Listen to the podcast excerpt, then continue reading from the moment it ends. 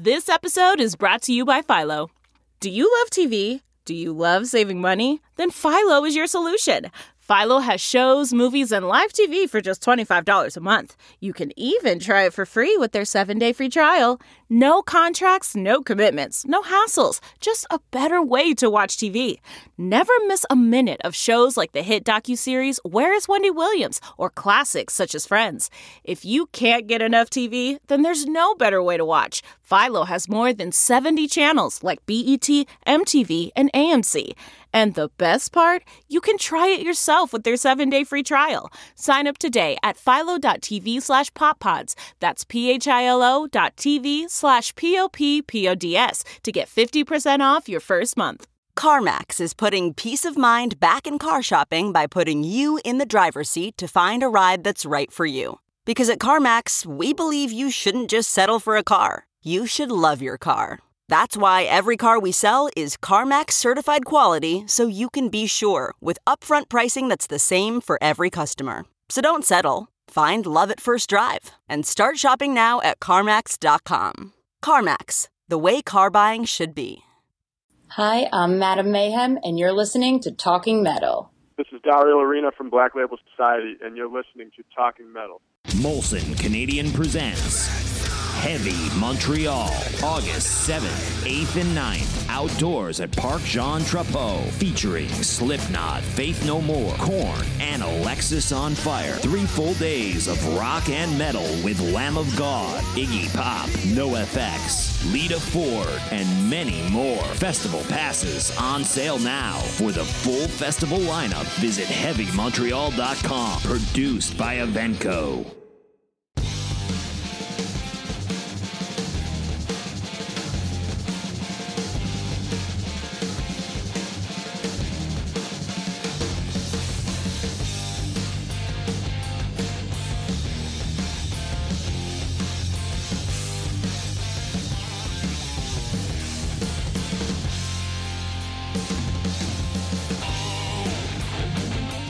Hey, it's Mark Strigl. Welcome to another edition of Talking Metal. We are sponsored by Heavy Montreal, the great three day festival that will be going on in Montreal this summer. I will be there for all three days. A lot of great bands playing Slipknot, Lamb of God, Iggy Pop will be there, Fozzy with my buddy Rich Ward on guitar.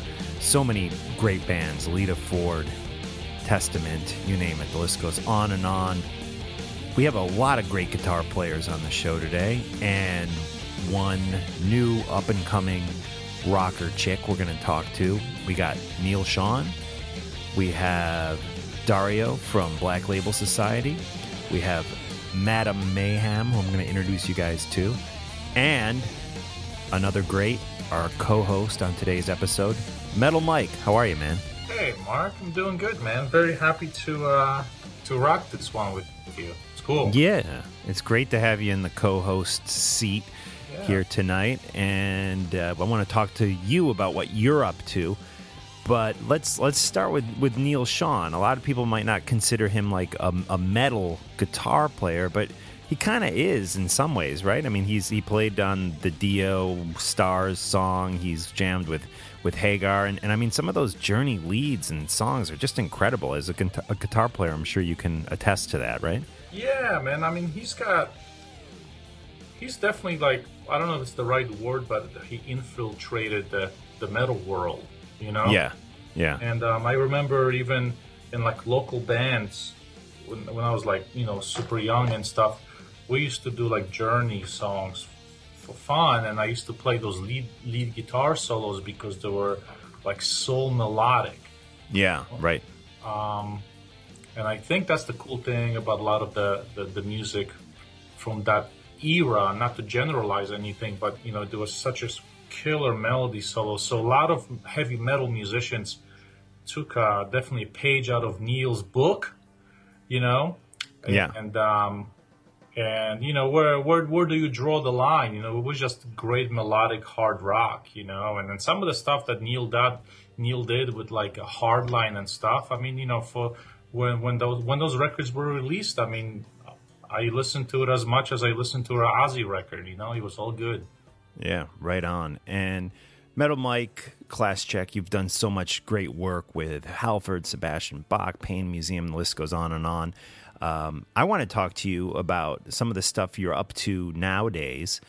And one album that just rocked my world last year, one of the my favorite metal records of, of 2014, Mike LePond's Silent Assassins. And you did a lot of the guitar playing or most of the guitar playing. How much of the guitar playing did you play in every song? Yeah, I mean, you know what? I um, I think Mike LePond actually he played um, most of the rhythm guitars on that record. He played it himself. Um, I Oh, don't wow. know he was that good of a rhythm guitar player, to be honest. Yeah.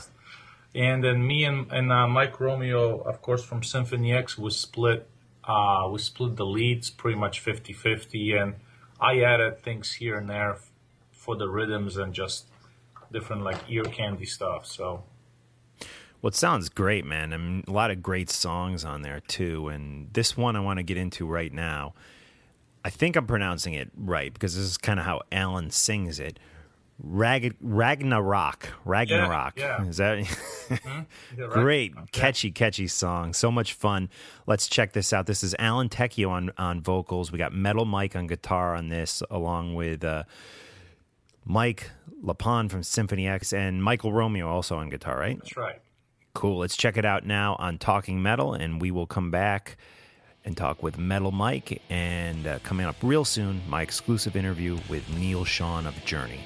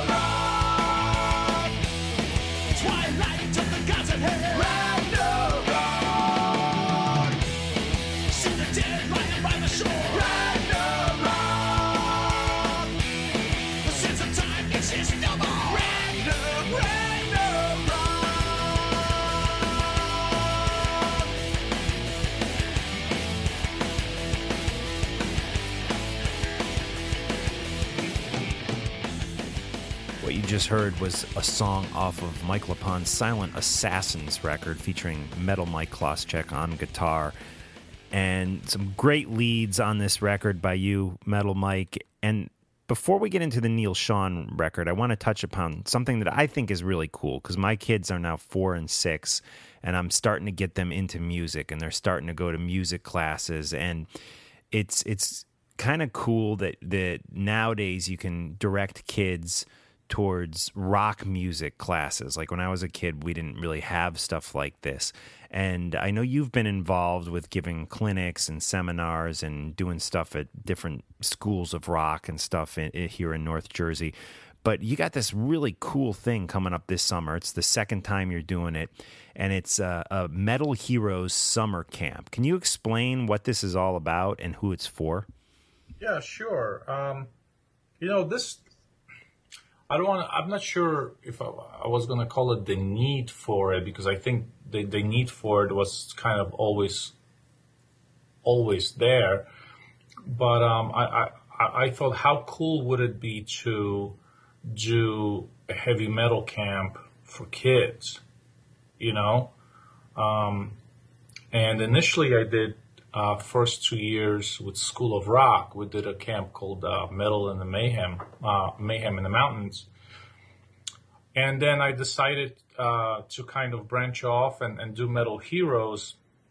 And I, and I, I- think it's uh, I think it's absolutely incredible opportunity for the kids to get firsthand knowledge from from metal guys, you know. Um, and I and I think I think this is the the the, the great thing about the the internet and, and and and rockers and rock stars being a little more accessible is that you get to get a lot of info from them directly. I mean, before we would write write letters to fan clubs and we'll get a Right. Right. right. get a sign Yeah. eight by ten if we're lucky, and that was pretty much it. Um, so things are slightly a little different right now, um, and I decided that it would be a great time to embrace it, man. So we're do we're doing this camp, and this is second year, and um, it's a camp for metalheads on all rock instruments um, between ages of twelve and nineteen and we'll get together. So that uh, we'll get together in August, August 24th to 28th, and we are at the Full Moon Resort in Big Indian, New York, which is like right up um, by in the Catskill Mountains. It's not very far from New Jersey or New York. No, not very far at all. Um, a lot of bands do their camps there, like Winery Dogs and Allman Brothers, and uh, all these all, all these all these different uh, groups. And yeah, it's killer, man. Second year, and the camp is growing, and we're getting more sponsors to it. Um, uh, some companies are sending kids on scholarships, so it's wonderful, man. I'm, I'm really really excited because not only it's a great opportunity to preserve the metal for the next generation. It's always it's a great opportunity to sort of get one on one with the kids and, and, and, and teach them correctly, unfiltered, and do it right. Right on. And and it's not just you. I mean, you have a, a lot of different instructors involved with it. Is that correct? Yeah, so so I, I handpick um, different instructors on on different instruments, and then we would have a guest come in and do some sort of a presentation. So we, talked about Mike LePond before. So Mike's going to come in and do a bass clinic meet and greet with the kids. Wow. Um, it's killer. We we have um, old time friend uh, Steve Saragno from Drop Cards. He's gonna he's gonna come in and talk about kid to kids about how to kind of market your own music and Wow. Okay, so it's it's beyond just music theory and chops and stuff like that. This Yeah. is goes beyond that, which is good because you need to know that other stuff. Yeah, I really wanted to give it more of a comprehensive look into a, a life of, of, a, of a heavy metal musician versus giving them the, the, the, the latest licks. And uh, as a matter of fact, we also we also have a motivational segment by my friend CJ, the Metal Motivator. Cool. Yeah, CJ is, is, is awesome. So we basically put on PA, and CJ does a special presentation for the kids uh, to keep them uh, motivated and and um, you know it's it's kind of like all in. It's basically put it this way. Basically, when I was growing up as a metal guitar player, if I could draw a camp on a piece of paper of what I wanted to go, like this is, Yeah. it, you know. Wow.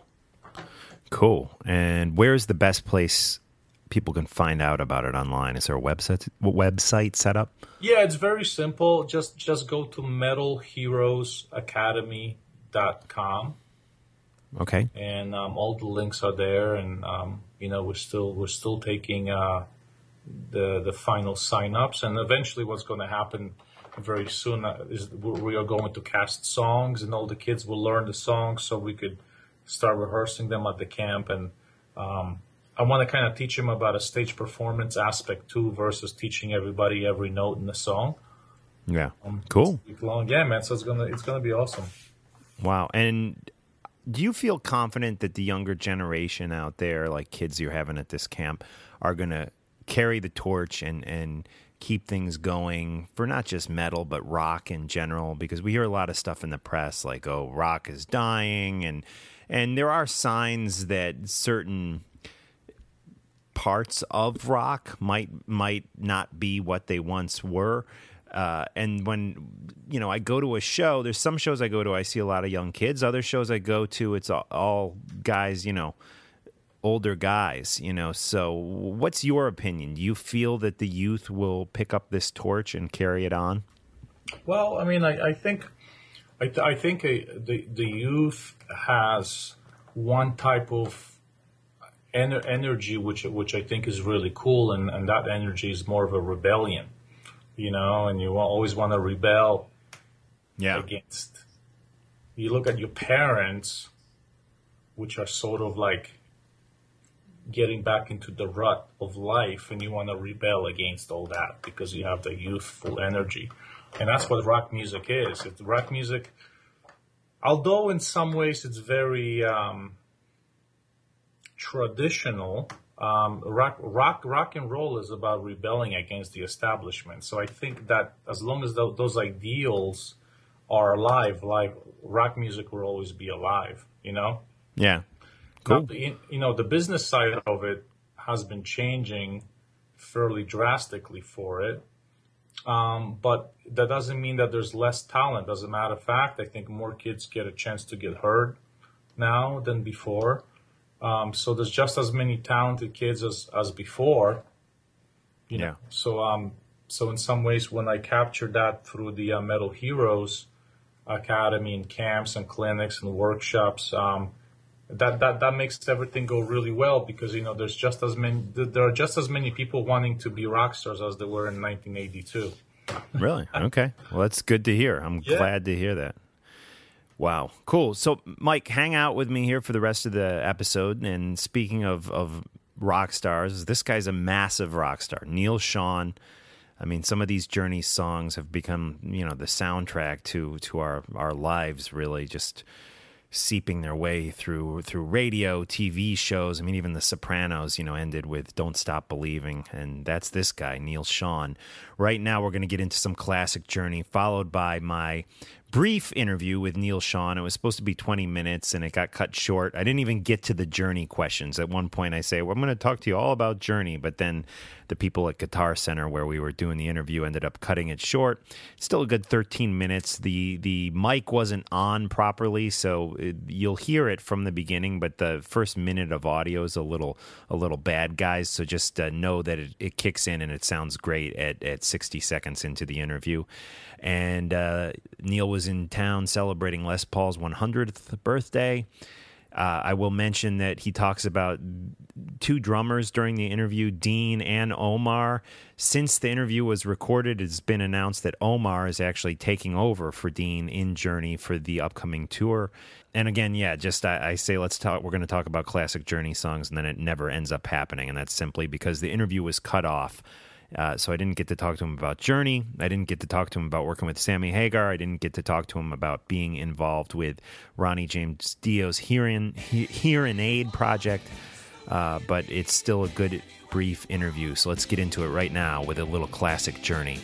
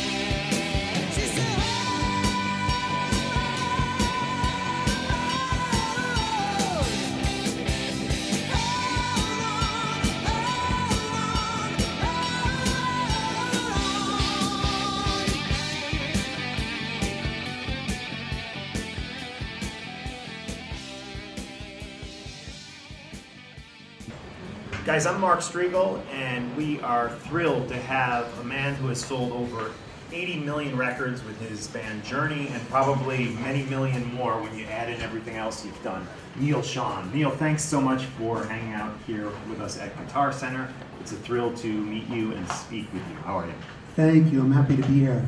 And today is the 100th birthday of the great late Les Paul. What does Les mean to you personally and professionally? Uh, I believe you knew him, right? I uh, yeah, I had the opportunity of uh, meeting Les here in New York. Um, you know, at the Iridium. I was here in, uh, I believe, in 2000, doing a New Journey record, and we were doing it in New York. And so we went down to the Iridium, and uh, he just kind of called me on stage, and I picked up an axe that was a Les Paul that he had sitting on stage, and we started playing. And I guess he liked what he heard from me, and we became friends after that. And um, actually gave me that guitar that night, signed it, and. Um, Les was a great guy, you know. He just was a, a great human being, and beyond, you know, an amazing guitar player, and, and somebody that was just uh, created everything before anybody could even think of it. I mean, this many years later, they're coming out with pedals that are, that are doing what he was doing way back then, Right, yeah. with the octave above guitar, with him slowing down the tape, and then playing it slower, and then speeding it up. It sounded like a whammy pedal, you know, Yeah. stuck in an octave above, and it's just quite amazing. Uh, you know, his imagination, where it took him, and what he was able and capable of doing. You know, with multi-tracking uh, before Beatles or anybody. Yeah, yeah, absolutely. And imagination, I mean, that's just a and key electric, word. Yeah. the electric guitar. You know, I mean, Yeah. everybody should think now. Anybody that plugs into an amplifier, if it wasn't for Les, there would be no amp Yeah. and chord. You know. You also have designed your own guitar, the beautiful Paul Reed Smith guitar, which has been out a number of years now, right? I've been working on. Uh, I have three models with Paul. Even though his website is not up to date, we're going to kick his ass after he hears this. Anyway, so this this is uh, an NS14, which is a semi-hollow body, uh, solid, you know, underneath the middle, right under the pickups and the bridge, and then the rest of it is hollow. I have a, a NS15, which is a 15-inch body. Uh, this is the 14 model that goes under that, and now there's a solid body 13 inch single cut with a new neck joint, uh, very similar to the one that I designed. It was on my old Les Paul. Interesting. And the the hollow body version, which we're looking at here, I mean, it's it's really a different, unique thing to put a Floyd on a hollow body, right? Is You know, um, I I try all kinds of different things. I tried a regular stock wraparound bridge, and I found that the Floyd on the bigger body and these sounded better. Yeah. To myself, it was a little more stout, and I love the fact with the Floyd, whether you're going to use the bar or not, I love that it's locked down. Yeah, Uh, sure. For how many live performances I do a year. I don't necessarily like to change guitars or tune up in between songs when I'm on stage. And so uh, it's become just something that, that I, I feel comfortable having on Yeah. the guitar. And I love the way it sounds. And, you know, I see a lot of people, um, different companies now that are, you know, when I first brought the idea up to Paul, Paul was like, this is kind of bizarre. He goes, I don't think anybody's going to like this. And um, I said, well, just build it for me then. I, I know I'm going to like it. Yeah. and, uh, you know, I've had a lot of people say that's, you know, it's crazy. But now I'm seeing like uh, Gretsch come with a semi hollow body, solid down the middle, and they have a Bigsby on it. They haven't put a Floyd on it yet, but Right. give them a few more months. right on, right on. And is this uh, the guitar you primarily used on the new Vortex album that is coming out June twenty second? Yeah, I I used um, all Paul Reed's. Uh, some were a few songs were this guitar, a few were the 15 inch. I didn't have the actual uh, 13 inch that I have now. Um, I had some old ones, and I had some old McCartys, and I used those. And then I also used uh, some custom Strats that were made uh, for me by uh, Fender Luthiers in, in at Fender Shop, Custom Shop, and those are solid mahogany all the way through the bottom. They're not bolt-on necks. They're they're my neck joint that I also had on the old Les Paul. Okay. That they copied and curly maple top. Nice. And this record that's coming out is is kind of exciting for me personally because it's reuniting you in the recording studio at least with the one and only Steve Smith who played on so many classic songs with you through the years. How was it reconnecting with him and working with him again? You know, I um, I actually connected before this record uh, a few years back.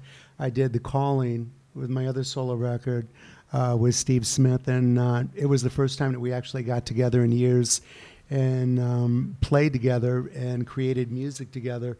And it was a wonderful experience because you know Steve is not only a great drummer, he is uh, he can envision. You know, we can sit and talk. I can bring in like a loop that I made at home.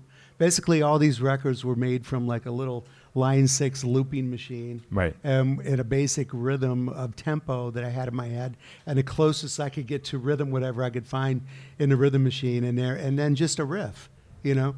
And I would go in the studio with the looper, plug it into the board, and I'd go down, you know, the hundred ideas that were crammed on there, and I'd stop at fifty-six or whatever Right. idea I liked, and and we would, uh, you know, work on it for a while. And, and the calling, what I did with Smith was, um, we'd we'd pick a, riff, a particular riff, and a rhythm that I liked, and I'd have him loop it for about eight bars, and then I'd tell him to go take a lunch break, and I, and I'd um, like sit there and arrange it, uh, and put it together with just basically rhythm guitar, and um, then Steve would come back, and he'd listen to it, and then he would write it out he'd score it out, and then we'd sit down and we'd talk.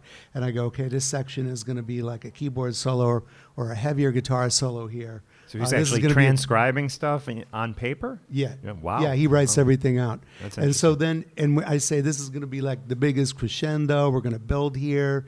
So while you're playing it, you know, imagine the rest of the band in there. And he would go out and just play it like one, two takes, and it just sounded amazing, you know. And um, some of the takes that we did uh, that the, where the ideas were a little bit more f- well formed, like on this record, uh, we just jammed. Cool. I just jammed and I played a lot of live soloing and without really knowing exactly what was going to go on in some of the other sections and then just you know form fit it later in pro tools and wrote different sections at different times and then move them together nice. and so like i've been in rehearsal with omar because uh, steve was not available to play this show tonight at uh, for les paul's 100th anniversary and so I got Omar Hakim, and he put together a band of cats here in New York City that are just amazing. Right. And so it was my first experience of, uh, you know, pl- trying to play any of this stuff from beginning to end. And I was like, oh my God, there's a lot to remember. so I was glad that I had a couple days to rehearse. Excellent. And there's a song on the record called Miles Beyond, which is, I guess, a, a tribute to, to Miles Davis. Uh, and I wanted to ask you, did you ever meet Miles Davis? Because I know you actually played on his wife's record a long, long time ago, right? Betty I- Davis. I, yeah. did, yeah, the Betty Davis record. Um, I did that with Greg Errico and Larry Graham from the Sly Stone Band, and that was a Wow. pretty funky record. But I did meet Miles uh, with a couple of the Santana guys, Carlos and, and Michael Carabello. And uh, it was one of his last concerts. I saw him at Berkeley Community Theater. Cool. And, uh, they, you know, he sounded like Miles. It's Right. Amazing. Great stuff. And you mentioned Carlos uh, Santana. And how did a 15 year old kid end up in Carlos's band? I mean, he was pretty major star already at that point. I mean, and you were really just, I mean, 15 years old. How, how did you get that gig? You know, I, I really don't know. It, I was playing in a club with another band in the Bay Area. I lived at, you know, in a little apartment with my folks at the time in San Mateo in the peninsula from San Francisco. And um, I was playing with the band I was in, which was called Old Davis. And uh, the bass player uh, in the band knew Gregg Rolie and Michael Shrieve. So he invited them down and they were hearing about me through the grapevine. Come check this kid out. And uh, you know, I had been playing a lot at Keystone Corner in San Francisco at Michael Bloomfield's old club with Elvin Bishop. Right. I managed to meet Elvin Bishop through a, a great friend of mine, uh, Jackie Villanueva, that you know was basically my chauffeur when I was really that young. He's taking me back and forth to the city to meet all these guys, and so I could play. And um, you know, it, it, I just the word got out. Um, Greg and, and Michael Shrieve came in one night uh, after we finished, and the club owner let us close down the club, and we played till like about five in the morning, you know, with nobody in there. And then it was, I proceeded to uh, be picked up by Greg every day. You know, at the high school, I was Yeah. sort of not going to at that point.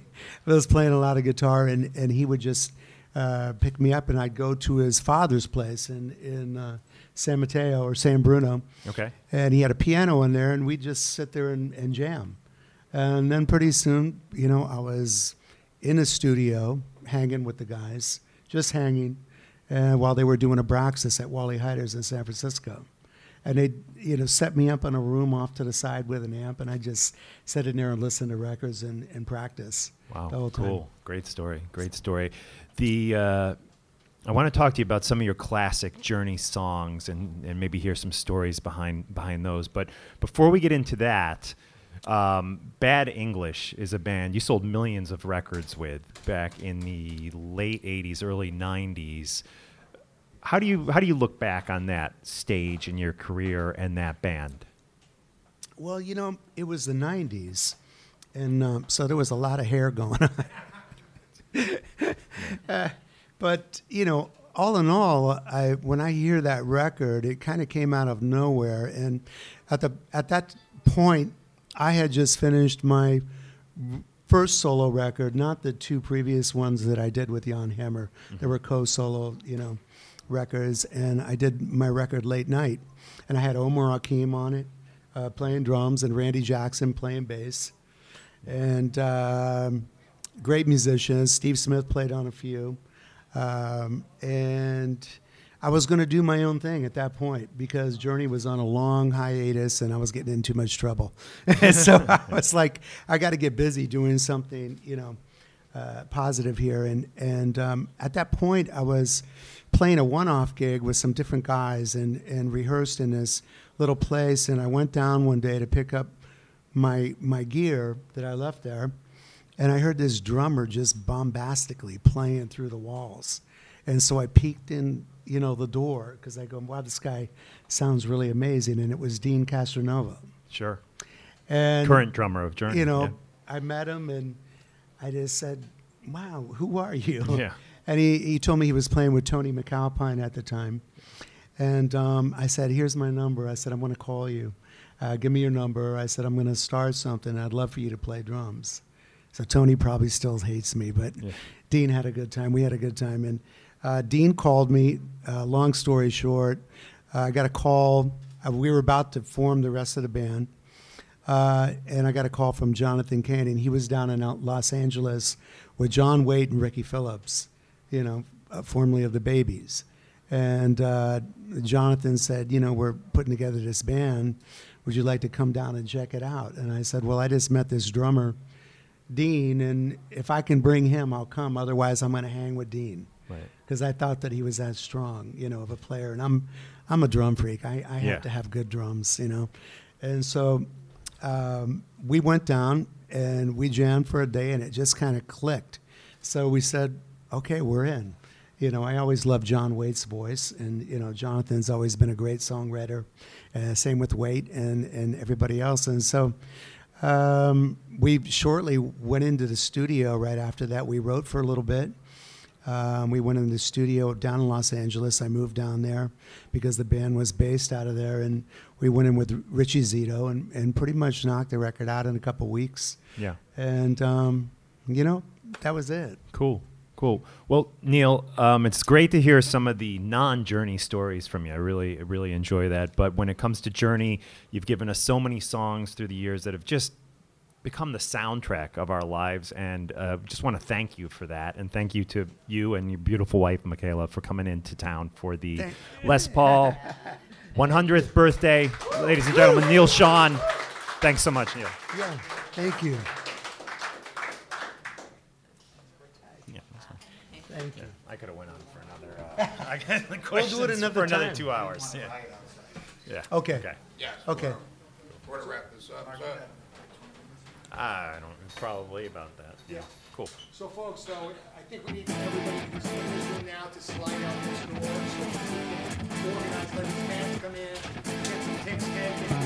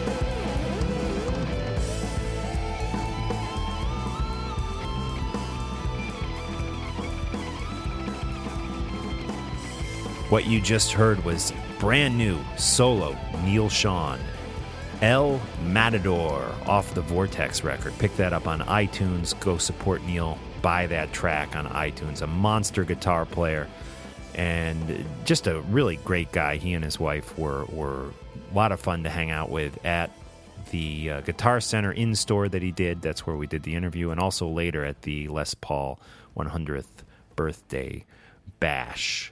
A lot of great people at this show, uh, Mike. We had Steve Vai was there playing, Joe Satriani, Joe Bonamassa, and and uh, the classic rocker Steve Miller. It was a, it was a good time. I wish you could have seen it. All the greats, huh? Yeah, some really great, great players. I mean, just imagine Joe Bonamassa, Steve Vai, um, and Joe Satriani and Steve Miller, and then the Saturday Night Live band, the old one with G.E. Smith, all on stage jamming together. It was just a real interesting mix of people, and it worked. It worked in a in a in a cool way. So it was a lot of fun. Uh, Emily and I got to go there and walk the red carpet and all that ja- jazz. So a lot of fun. Um, hey, Mike, I want to turn you on. I don't know if you know this chick. Uh, her name is Madam Mayhem. You ever hear of her? Well, um, I think I've heard that name once before, for sure, but I'm Okay. not too filled in.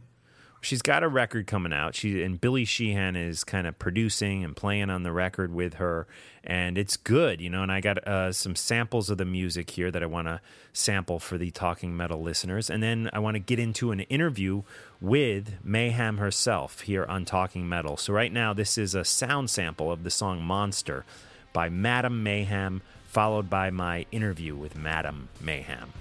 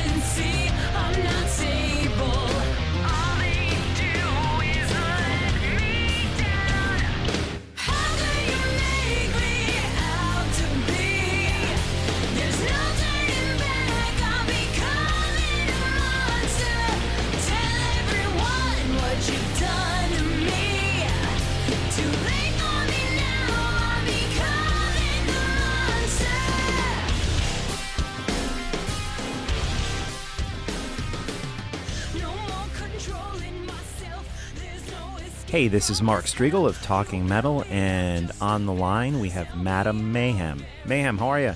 How are you? How's it going? It's going well. It's going well. I'm excited to talk to you because recently Billy Sheehan told me about this record he was doing with you, and it just sounds incredible. I want to hear all about it. But let's first start off just talking about you and your background. When did you get into music, and when did you start playing with a band? Well, I've been in music my entire life, I would say. Um, I started at a very, very young age, uh, singing, dancing, acting, all that fun stuff growing up. And the entire time, I just knew I wanted to be in a rock and roll band growing up. So, uh, yeah, I've been doing it for a very long time. and were there certain artists or bands that you heard as a kid that kind of drew you to music? Oh, there's so many. Um, it's actually funny because I think it really started when my mother started playing uh, grunge music in the car when I was a baby instead of, you know, the Raffi and Sesame Street that parents were playing their children. So um, Right. at a very, very early age, I just got into that scene as a very young child. And then, you know, just listening from there to heavier and heavier stuff. And it's been from everyone from Ozzy to, you know, just anything I could have gotten my hands on at the time was what I would listen to. And it was all very influential. Cool. So your parents obviously like loud rock music, and were they encouraging when you kind of decided to make a career of this? Well, they've been well. To be honest, they've been really supportive. I'll say I'll start right there, and I'm so appreciative for that. But um, starting out, I started in the musical theater world, so I would be dragging them to take me on auditions because I was too young to go by myself, and they always knew that I wanted to be a musician and and get on the road and tour and and play rock music and I think they just kind of gave in at some point and was like, okay, just do it, be happy, do your thing. Um, you know, they they couldn't put up a fight anymore. Cool. And you have this record coming out, which which Billy Sheehan and a lot of other people are involved with, which we're going to talk about. But at what point? How how do you get to this point? You, you know, you're in the studio with Billy Sheehan. You know, you're a kid who likes music, uh, you know, musical theater, but you're also into the rock stuff.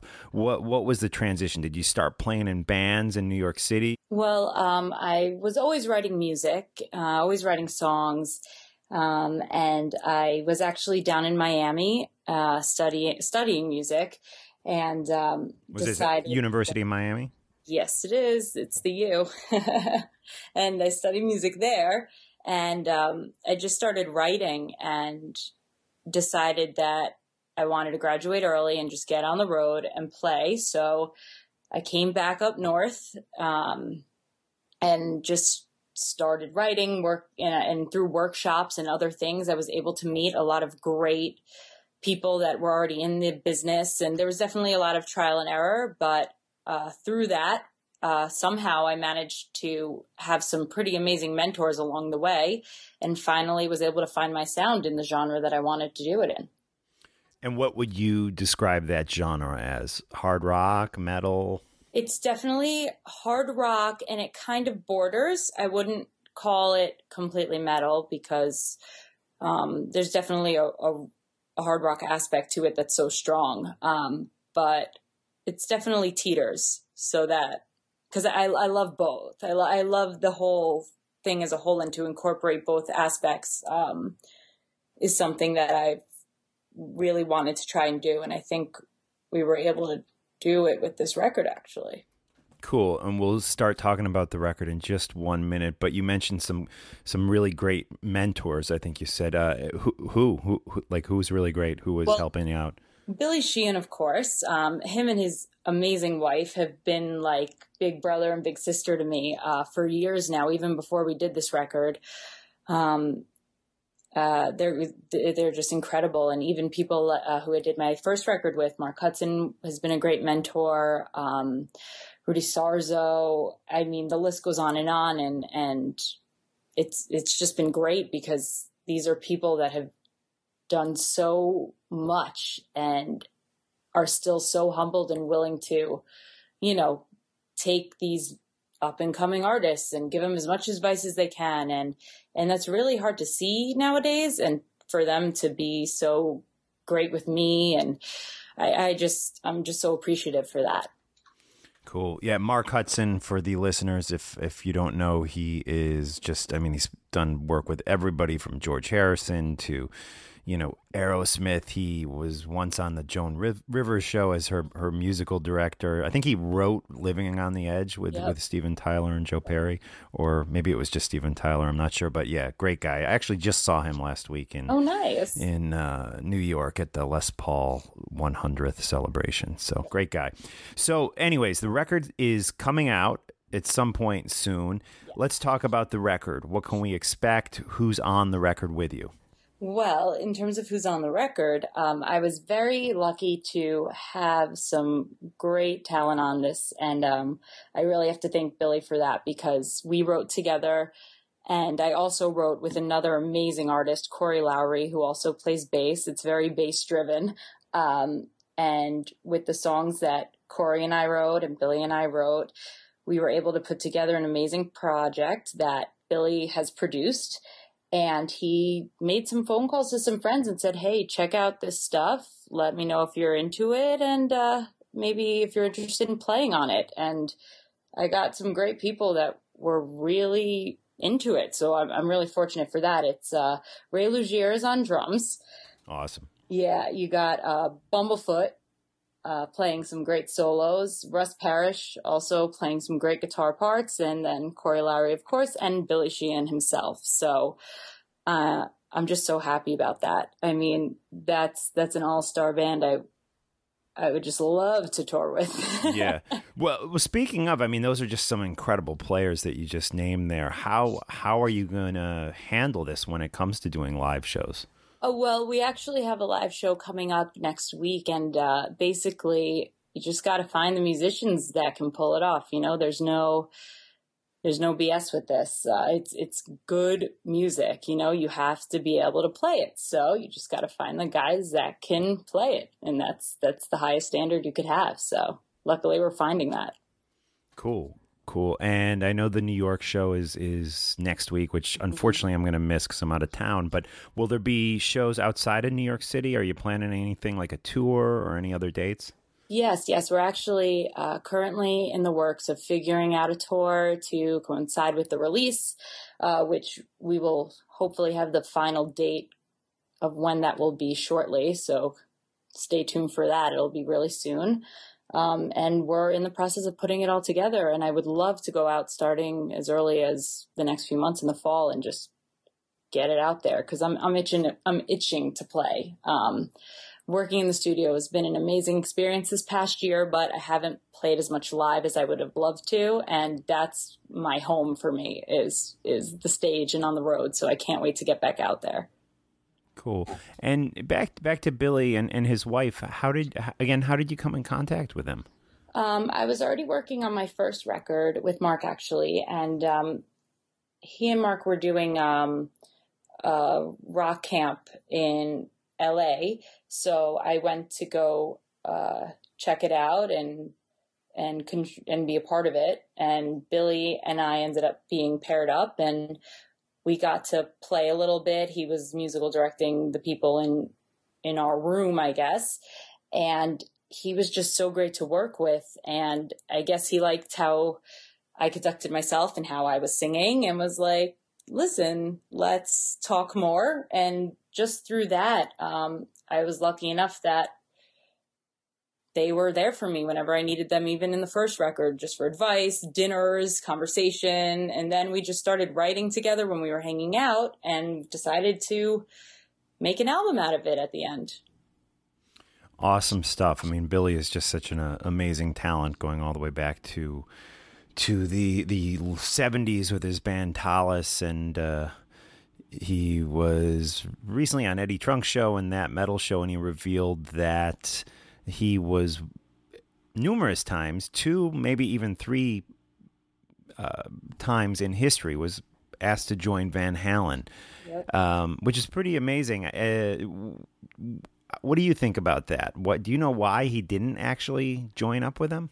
Um, no, I mean, we haven't spoken about it. Um, I was in the room when he said it and I was like, wow, I, I didn't know it either. You know, I think he's just, besides an amazing musician, he's just a great person. And I think he just genuinely, whatever the reason was, just, it, it didn't happen. Right. But, but Yeah. and it's cool enough to be asked, you know, that's just a great story to have for sure. Yeah. Yeah, and you know the one thing I thought was cool that he said is he was just such a fan of, of Van Halen, Yeah. Michael, Alex, Eddie, and Dave that that you know it sounds like there was some hesitation there just because of that. You know, he just Mhm. loved those those four guys together. All right, well, thank you so much for joining us, and we're going to check out some Madam Mayhem music right now on Talking Metal. This is a little music off the forthcoming Coming Soon album by Madam Mayhem. Does the album have a name yet? Yes, it does. It's going to be called Now You Know. Now You Know. Excellent. So, this is some music off of Now You Know. And before we get into it, where is the best place that the Talking Metal listeners can get in touch with you online? Well, you can visit madammayhem.com. That's madam with an E at the end. Uh, I also do all my own social media, so facebook.com backslash madam mayhem or mayhem official on Twitter, um, YouTube, wherever. If you send out a message, it's me who's going to be reading it. So I can't wait to hear from everyone. Excellent. And now we're going to get into a little new music by Madam Mayhem. And we'll have all those links up in today's show notes, guys, on talkingmetal.com.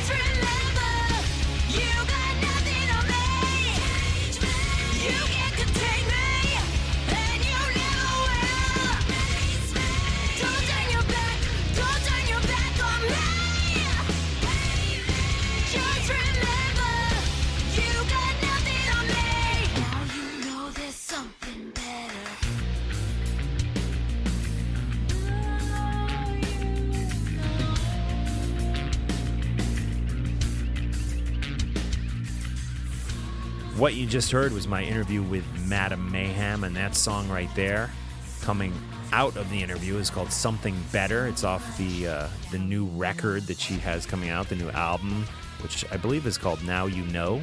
So stay tuned for that. Hopefully, we'll get our hands on that soon. And we're going to end today's show with an interview with Dario from Black Label Society. Do you know anything about this guy, Mike? He's like a, a new guy to the Black Label fold. Yeah, he's the new guy. Um, I well, I I do know Dario, um, not personally, but I know I know of him. I know that um, he uh, he play he he's from LA, and I and I think he he played with Lizzie Borden for a long time. Correct. Correct. Um, and then he did a solo record, which I haven't heard, but I'm sure it's on Shrapnel, so I don't think there's ever been a bad guitar player who's Yeah. released Yep. a label. Um, needless to say, I'm sure that the dude shreds, and uh, yeah, it's cool. You know what? I, um, when I when I played at the uh, motorboat uh, l- last September, Mario was already jamming with Zakk, so I saw him there. What, was he? Okay, cool. Yeah, Cool. so yeah, it's cool, man. Very happy for him. I'm sure it's cool. Yeah, absolutely. So right now, let's get into that interview, and we will come back and talk some more with Metal Mike. Hey, this is Mark Strigl of Talking Metal, and we have Dario Lorina on the line from Black Label Society. How are you, Dario? Hey, Mark, I'm doing good. How you doing? I'm doing great. I'm doing great. There's a lot to talk to you about, but I first want to get into this CD you have out, your your solo CD. I was sent some of the tracks. It it sounds great. It's coming out or it's out, right? On Shrapnel. Yeah, it's out. It's been out. Uh, it's been out. I guess a couple of years now. 2013. Excellent. Well, this is I hate to say but say it, but this is the first time I became aware of it was was recently and uh, just Yeah, yeah, all good. As long as you're uh, you're aware of it now, it's cool. Yeah, well, I am, and, and some great stuff. We're gonna we're gonna hear a track off it in in just a, a few minutes here, but um, let, let's talk about Shrapnel Records and just the incredible history that that, that label has. Um, were you a fan of a lot of those guitar players when you were learning to play? Oh, definitely. That's you know, like I mean, you know, as I as I progressed as as a guitar player, you know, playing like lead guitar and getting into, you know, guys like you know, you know, Yngwie and Lynch, you know, a lot of these guys that I was into was was a part of Shrapnel at uh, you know, at some point in their career. So it was always something that I had wanted to do was put an instrumental album out with Shrapnel. Um, and you know, I had known Mike Varney for uh, for many years before we we worked together. Um, you know, I first met him when I was really young, like 15, 16. I was playing with Jani Lane, and uh, you know, so him and I connected, and you know, we just kept in touch. And then the time came when we were able to do this together. Um, but yeah, I mean, I was definitely a fan. Of, like, you know, I went through, you know, all my all my years of coming up as a guitar player. You know, I, I kind of went through phases of guys I was really into at that at that certain time, but definitely into Yngwie. I loved Richie Kotzen. Um, you know, Lynch is one of my main guys, so for sure loved all those guys. Cool. Now you mentioned Jani Lane, and you did some touring with him, and did you record with him too? Uh, no, no, we never recorded, uh, but we did tour for two years. Cool. And you were just like a teenager when you were doing that tour, right? Yeah, I was I was 16 um, when I saw this ad on back in the MySpace days that Jani was looking for a guitar player, and I was like, you know, I didn't think of myself as anything else. I just knew I was going to play music and be a guitar player. And so I sent like, I don't know, a, t- a ton of the same emails to this email address, so it'd be I'd be sure it was in the top of their inbox. And I got a call back, and you know, ended up going out to LA and hooking up with him, and we we just jammed in the rehearsal studio, and he played drums, and and uh, we just jammed some Warrant songs, and yeah, everything worked out worked Cool. out good, and yeah, we started touring a few months after that. Cool, cool. Yeah, we definitely missed Jani, but um, you moved Oh, on. definitely. You moved on from there to Lizzie Borden, correct? Yep, yep. Another kind of classic metal legend, if if you will. Um, were you aware, being that you're so much younger? I mean, to me, like when I was a kid, when I was a teenager, I'm an old guy, 45 years old, but when I was a teenager is when I was into Lizzie Borden. So, how much uh, awareness did you have of Lizzie Borden before joining forces with him? Um, I mean, a little bit, but not. You know, it wasn't extensive. Um, and then, uh, you know, when I got the, a call about, hey, you know, I, I got a call from Martin Anderson who plays bass with Lizzie, and it was like, we're looking for a guitar player, and we, you know, we had a mutual friend, and that's how he got my my info. And you know, I, I heard of Lizzie Borden, and you know, like Me Against the World, just you know, videos online, and uh, but I didn't know the you know the extent of their of their Right. catalog. So when I got into it, some of the stuff is really killer. You know, a lot of it is really awesome, and especially like I really was uh, a fan of their newest stuff, like Appointment with Death, was really heavy, and I, I was I was really into that. So I was excited to uh, you know get that opportunity to play with them. And Lizzie, you know, as a performer and his whole his whole vibe is is just a cool. It's very different, you know. The show is very different. A lot of the music and you know he does a lot of this choreography stuff and uh, theatrics, so it was a lot of fun. And you're now, of course, playing in Black Label Society with with Zakk Wylde. How did you score that gig? It seems like uh, just a, a, a dream gig. I mean, he's one of the the guitar gods who's still out there doing it, and, and such a enormous following. Every time I, I either interview Zakk or or do something with him, I'm just blown away by the the views we get on YouTube, the downloads we get on the podcast. How did you, how did you end up hooking up with Zakk?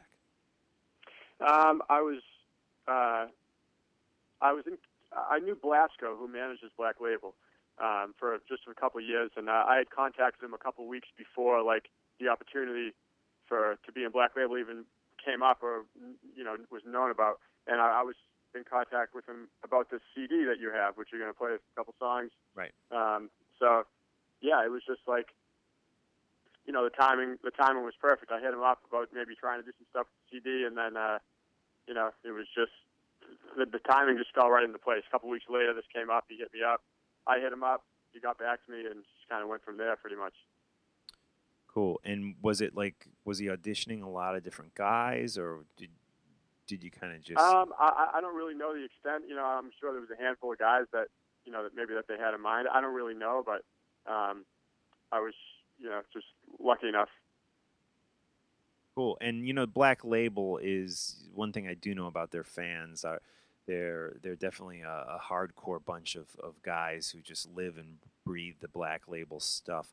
Were you nervous going into the the band? That like, hey, are they going to accept me, uh, or or did you kind of just feel that they would, being that you know you had Zakk's blessing? Um, you know, I mean, it didn't really. I didn't really give that too much thought um, because at that time there was so much on my mind. But you know, right off the bat, it was very. Uh, it was a very warm welcome. You know, within the first, you know, the first few minutes and hours that it was announced online, everybody seemed to be really welcoming. So I was comfortable, comfortable right from the beginning. Awesome. And let's talk about gear. What kind of gear do you play? With Um, guitars? well, I play I play Lag guitars, and I played them for many years. I, I, I mean, when I first started touring with Jani, which is when I first started touring at all, um, I was playing, uh, you know, my Gibson Les Paul, and then I, I discovered Lag when I was at a uh, music convention called Musikmesse over in Frankfurt, Germany, and I played them. I've been playing Lag ever since. Um, just absolutely beautiful guitars, and the team of people that is involved with Lag and uh, and Algam, which is the distribution company, is uh, you know they're very wonderful people to work with, and uh, the guitars just speak for themselves. And are you uh, running different tunings on different guitars? Yeah, we have. Well, with Black Label, it's basically like, uh, well, it's we have four different tunings, but we're mainly tuned to full step down, and then from there we either go, you know, drop D or drop B, and then we have standard tuning. Ah, So okay. when when I'm switching, it's basically for tuning. So there's some Black Label songs that are actually in standard tuning. Yeah, like uh, when we do the piano songs, we play in standard. Oh, that's interesting. Yep. And what about um, locking trems? Are you doing Floyd Roses and stuff like that, or what kind of? I have Floyd's on most of mine. I just like feel of Floyd's, and uh, it's always, you know, it's always something that I was playing. Um, so yeah, th- th- a lot of them are on mine. Zakk plays, I think, uh, he plays a few times throughout the show, like on a solo.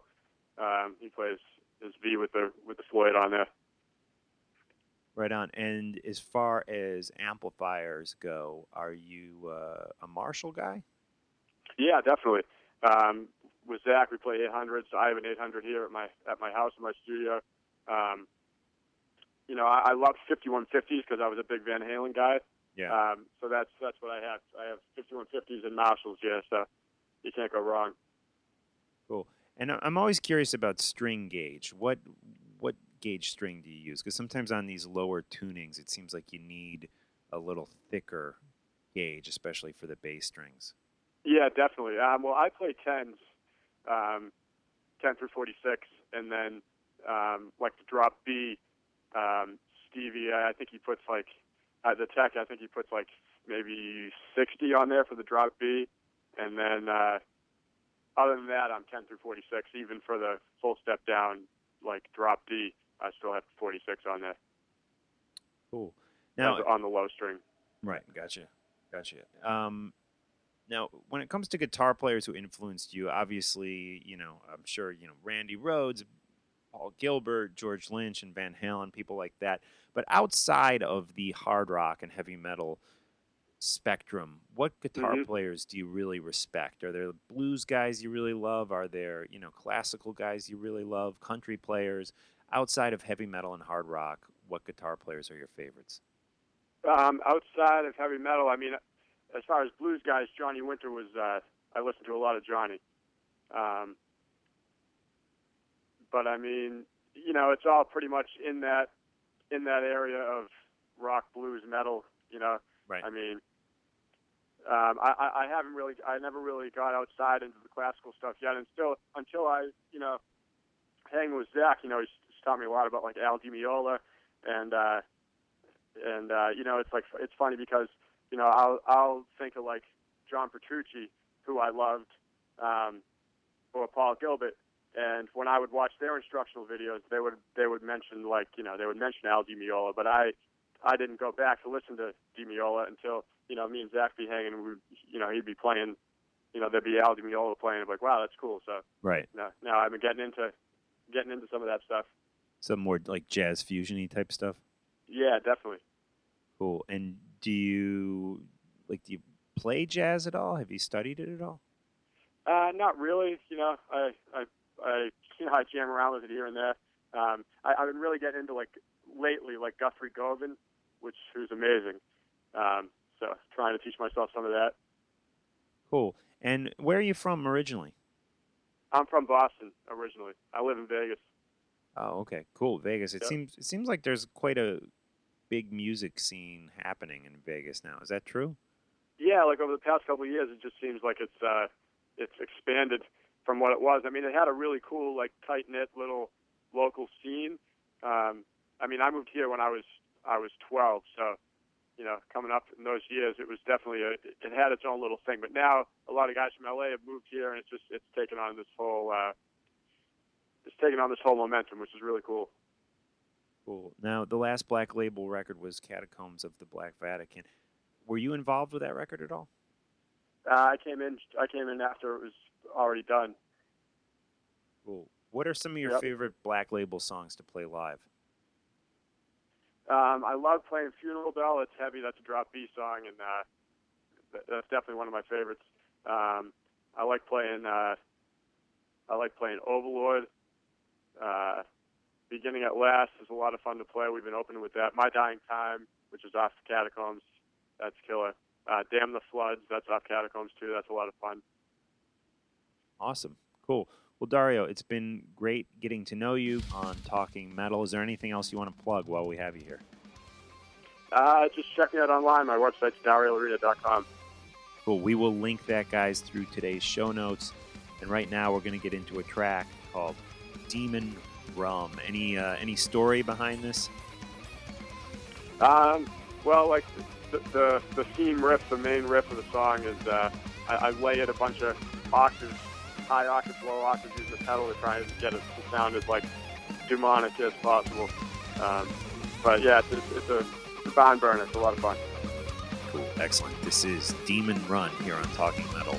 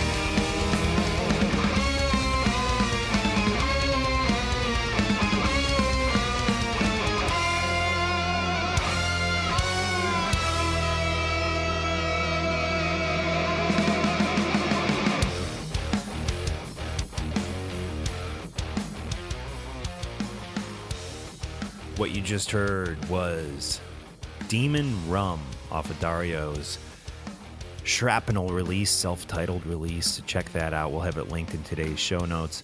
Mike, it's been great talking with you on the podcast today. And, I, I, you know, I was a big fan of that album you put out. Uh, I think, was it two years ago at this point? The Metal Worker? Yeah, about two years. Yeah. Yeah, good stuff. Any plans uh, to do new new music? I know you got so much going on with the guitar uh, world column that you put out, which is a, great column that all the readers should should read, and, and especially the guitar players. And you know, you're busy with the camp, and you did this great record last year with with Mike from Symphony X. But any any plans for another Metal Mike record? You know, I I um I might do it. Um, I did I did the metal worker. Um, he was he was half vocal and half instrumental, and I wanted to do the instrumental stuff in order so I could I could use the material for clinics and workshops. You know, Right. Yep. um, so building up the Metal Heroes Academy kind of takes a lot of my time, um, creatively, and you know, you, you, and you know, um, not to jump around your question, but you know, I, I did like I did those Randy Road uh, remembered shows recently. Yeah. So this Which I saw you. That's uh, that's actually what spawned you coming on the show today. We uh, we didn't get a chance to to, uh, to talk that much that day, so so actually Yeah. that probably for the better that we get to hang man. So I I'll, I more than likely will probably do another record and um and then strangely enough it's been to to this year's the 10th year anniversary of the Pain Museum Metal for Life record oh wow. and um, now I don't know if it's nostalgic or people finally caught caught around to it. Um, but I've been getting unusual amount of emails about people asking about a Pain Museum record. So Really? yeah, it's strange. Like a reissue or, or a new one? do a new record, Oh, nice. and I'm not sure. I, I don't know what I'm going. You're thinking about it though. Yeah, you know, when that record came out, it was, um, dare I say, slightly ahead of its time because if you think about 2005, styles weren't really mixed that that much uh, for U- for U.S. audience. It was Right. you were you would either Dimmu Borgir or Manowar, you know, Yeah, right, right. in between. So people kind of caught up to that sound, which happened to happen 10 years later. So who knows, man? We'll see. Cool, cool. That's exciting. I hope uh, I hope that materializes. And uh, again, tell us where the best place to learn about the the camp is. So the so the camp uh, again takes place in August 24th to 28th at Full Moon Resort, and the best way to get a hold of all the information and potentially even sign up is at metalheroesacademy.com. Cool, Mike. Thanks so much for doing this. Uh, Thanks, I Mark. can't wait till I, you know, my kids turn twelve. I'm going to send them to the camp. They- I'm gonna have to. co- I think. I think. Uh, you know, it's funny because uh, haven't you done some music, metal, rock history class I- somewhere? Yeah, well, I did. Yeah, at the School of Rock in Montclair, actually, I, I did uh, a, a Metallica class there, um, which was a lot of fun. A lot of fun, just kind of t- talking about the history of Metallica and weaving that story for the the students who were too young to experience it in person like I did. You know- so yeah, yeah. We're gonna have to. Uh, we're gonna have to employ you. Oh yeah, somehow I- I- and uh, get you get you out to the camp maybe next year to do some sort of a metal metal history class or something. Oh, that would be a lot of fun. I'm serious. I would love to do that if you want to if you want to talk Yeah. about that. Yeah. That would be a lot of fun. Mike, thanks so much and uh, we appreciate you checking in with us here and co-hosting this episode and we will uh, we'll talk to you soon. Sweet, Mark. Thank you very much. You guys, you guys rock, and uh, just just an honor to be uh, uh, talking to you guys and your audience. Thank you. You bet. This is M is for Metal off the Metal Worker record by Metal Mike Chlasciak here on Talking Metal. Go support Metal Mike by downloading this track on iTunes.